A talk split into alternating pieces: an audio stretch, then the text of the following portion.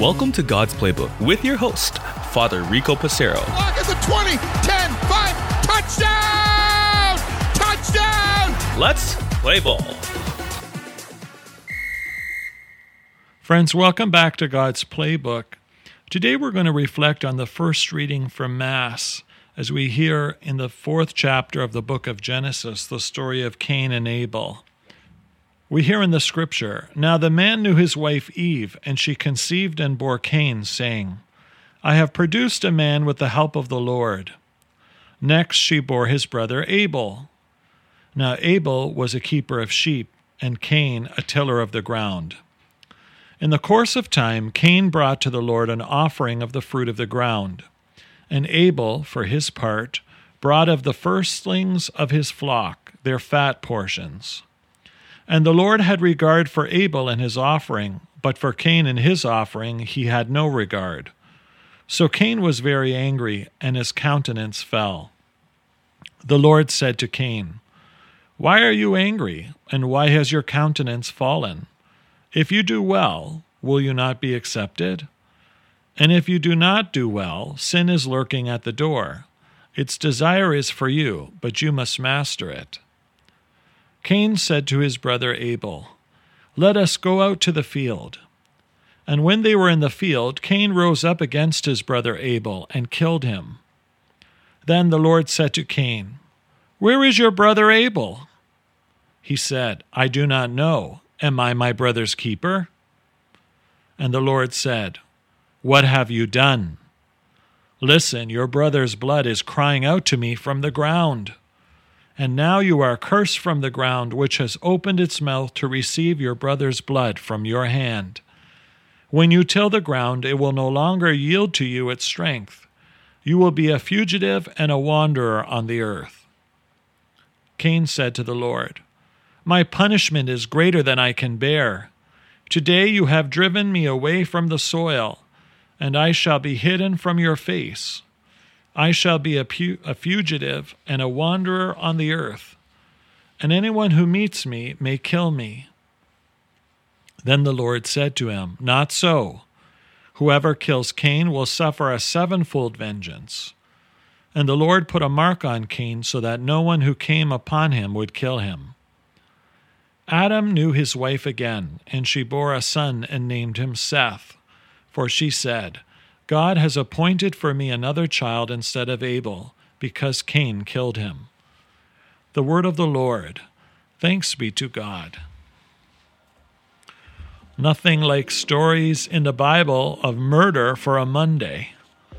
When we think about this beautiful story, friends, you might ask yourself, Father, how can it be beautiful? A brother's killing brother.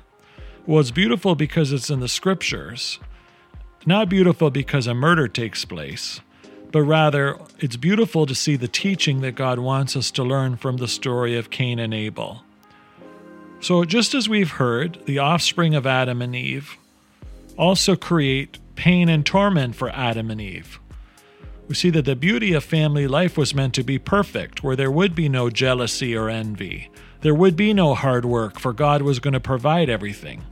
But because Adam and Eve thought that they could do it themselves, and let's face it, we do the same when we choose sin, then they had to do things the hard way.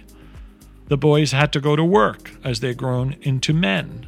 Adam had to work, Eve had to work. Now the ground didn't just produce, they had to work for it. And so jealousy and envy creeps in among the brothers. Cain is jealous of his brother Abel. He's the firstborn. He should be receiving all the blessings. He should receive the favor of God, at least in his own mind. How often are we like Cain? How often do we think we're better than others? More important, based on our place in society, our job, the amount of work we do, the level of income we have, the amount of wealth I've accumulated my level of education. The list can go on and on. Perhaps I think I'm better than somebody based on what they've done in their life, committing a crime. Or perhaps they're living on the system, so to speak, on welfare or something else. Is there anyone that we look down upon? If so, then we are just as foolish and sinful as Cain is. Because indeed, while Abel is his biological brother, we are all brothers and sisters in Christ. And so, this jealousy and envy that Cain has, friends, should be something that we look to abolish in our own lives, especially as we get ready for next week's beautiful retreat called Lent beginning for us. So, when I think of Cain, it's easy to just criticize him and say, How could he make such decisions? But then I need to start to think, well, how often am I like Cain? Do I have prejudices against groups of people, ethnicities, or races, genders, etc.? Do I look down upon people who don't share the same faith in God as I do? We have to be very careful, friends. This is a slippery slope. So it's easy for any of us to become Cain. And we certainly don't want to become Cain in these areas of his personality, mindset, and spirituality. Abel seems to be the innocent victim here, doesn't he? He's just going on about his life, doing what God has asked him to do, being a God fearing person. And yet, we might ask ourselves the question how could God allow Cain to kill Abel? Why didn't he stop him? Does it mean that God enjoyed the fact that Abel died? These are important questions to ask. So, sadly, friends, God's intention of creating the perfect world had no room for evil and sin. There would be no room for malice and anger and resentment and all of the experiences that we might have as human beings. God absolutely didn't want Cain to kill Abel, yet God doesn't have children here on earth as robots. He allows us to make free decisions. Though he teaches us to know the difference between right and wrong, he encourages us to do right. He encourages us to avoid wrong, but he doesn't force us. Rather, it's our own decision making that we make. That gift of free will that we're not just given to Adam and Eve, but to each of us to make these decisions. And so while Cain made the very poor choice to kill his brother Abel, we know that Abel isn't in the fires of hell, that God would have lifted him up as a result of the wrongdoing done to him. What does it mean for Cain? There needs to be a consequence for the grave sin that he has done. And so God stands up for his children, doesn't he? When he asks Cain the question, what happened, it doesn't suggest that God didn't know but rather what it does is allow Cain to come clean, to speak about what he did. And what does Cain do? A second wrong. He lies to God. Am I my brother's keeper? Suggesting that it's not his problem that God can't find Abel. How could I possibly know where he is?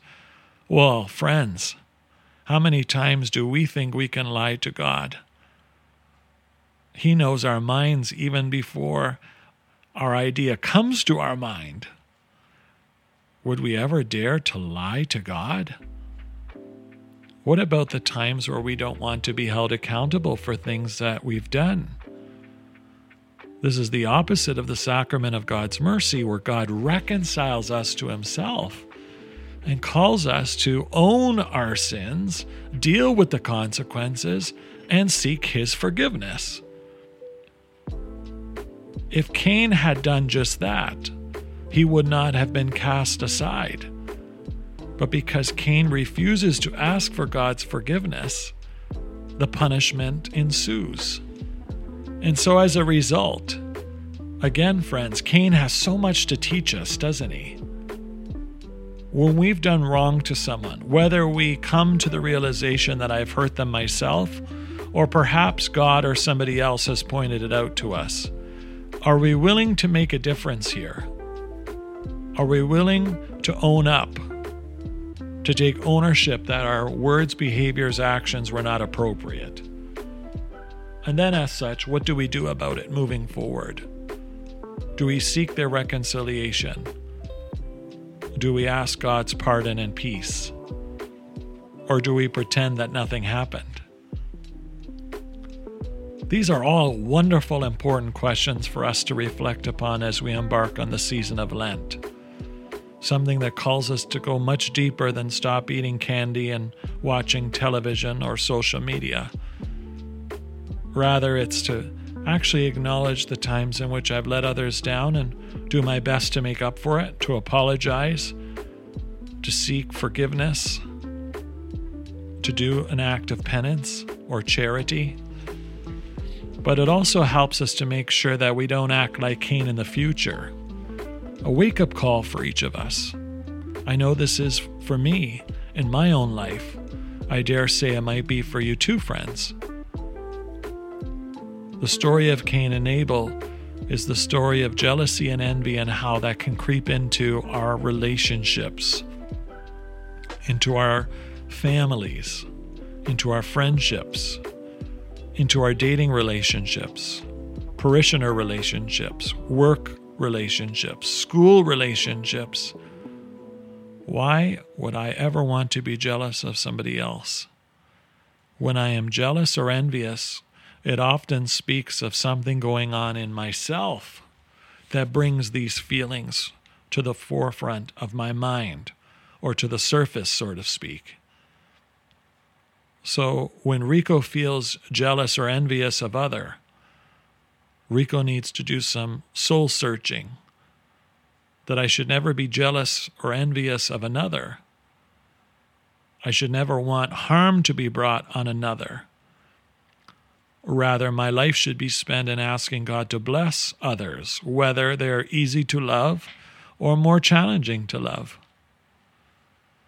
So, just as we heard in yesterday's scriptures that call us to make peace with brother or sister, literally and figuratively, let us call to mind that Cain and Abel represent every single one of us, friends, both our biological families and our family in Christ. Let us seek ways to bring reconciliation. Let us seek ways to find God, to put our anger, resentment, jealousy, envy, whatever negative feelings we have to the side, and see the other as my brother and my sister. Lord, help us to recognize the times when we've been like Cain. Lord, we thank you for your mercy, for the times where we have come to you with deep sorrow in gratitude for your mercy.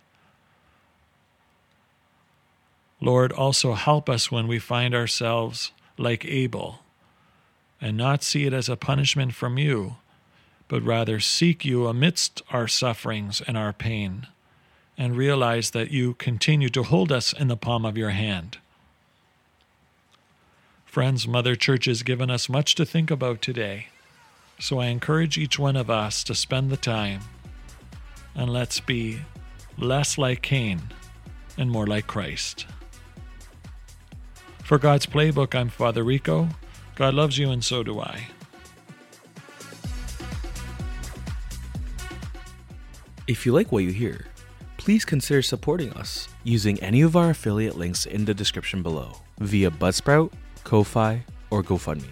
Thanks, and God bless.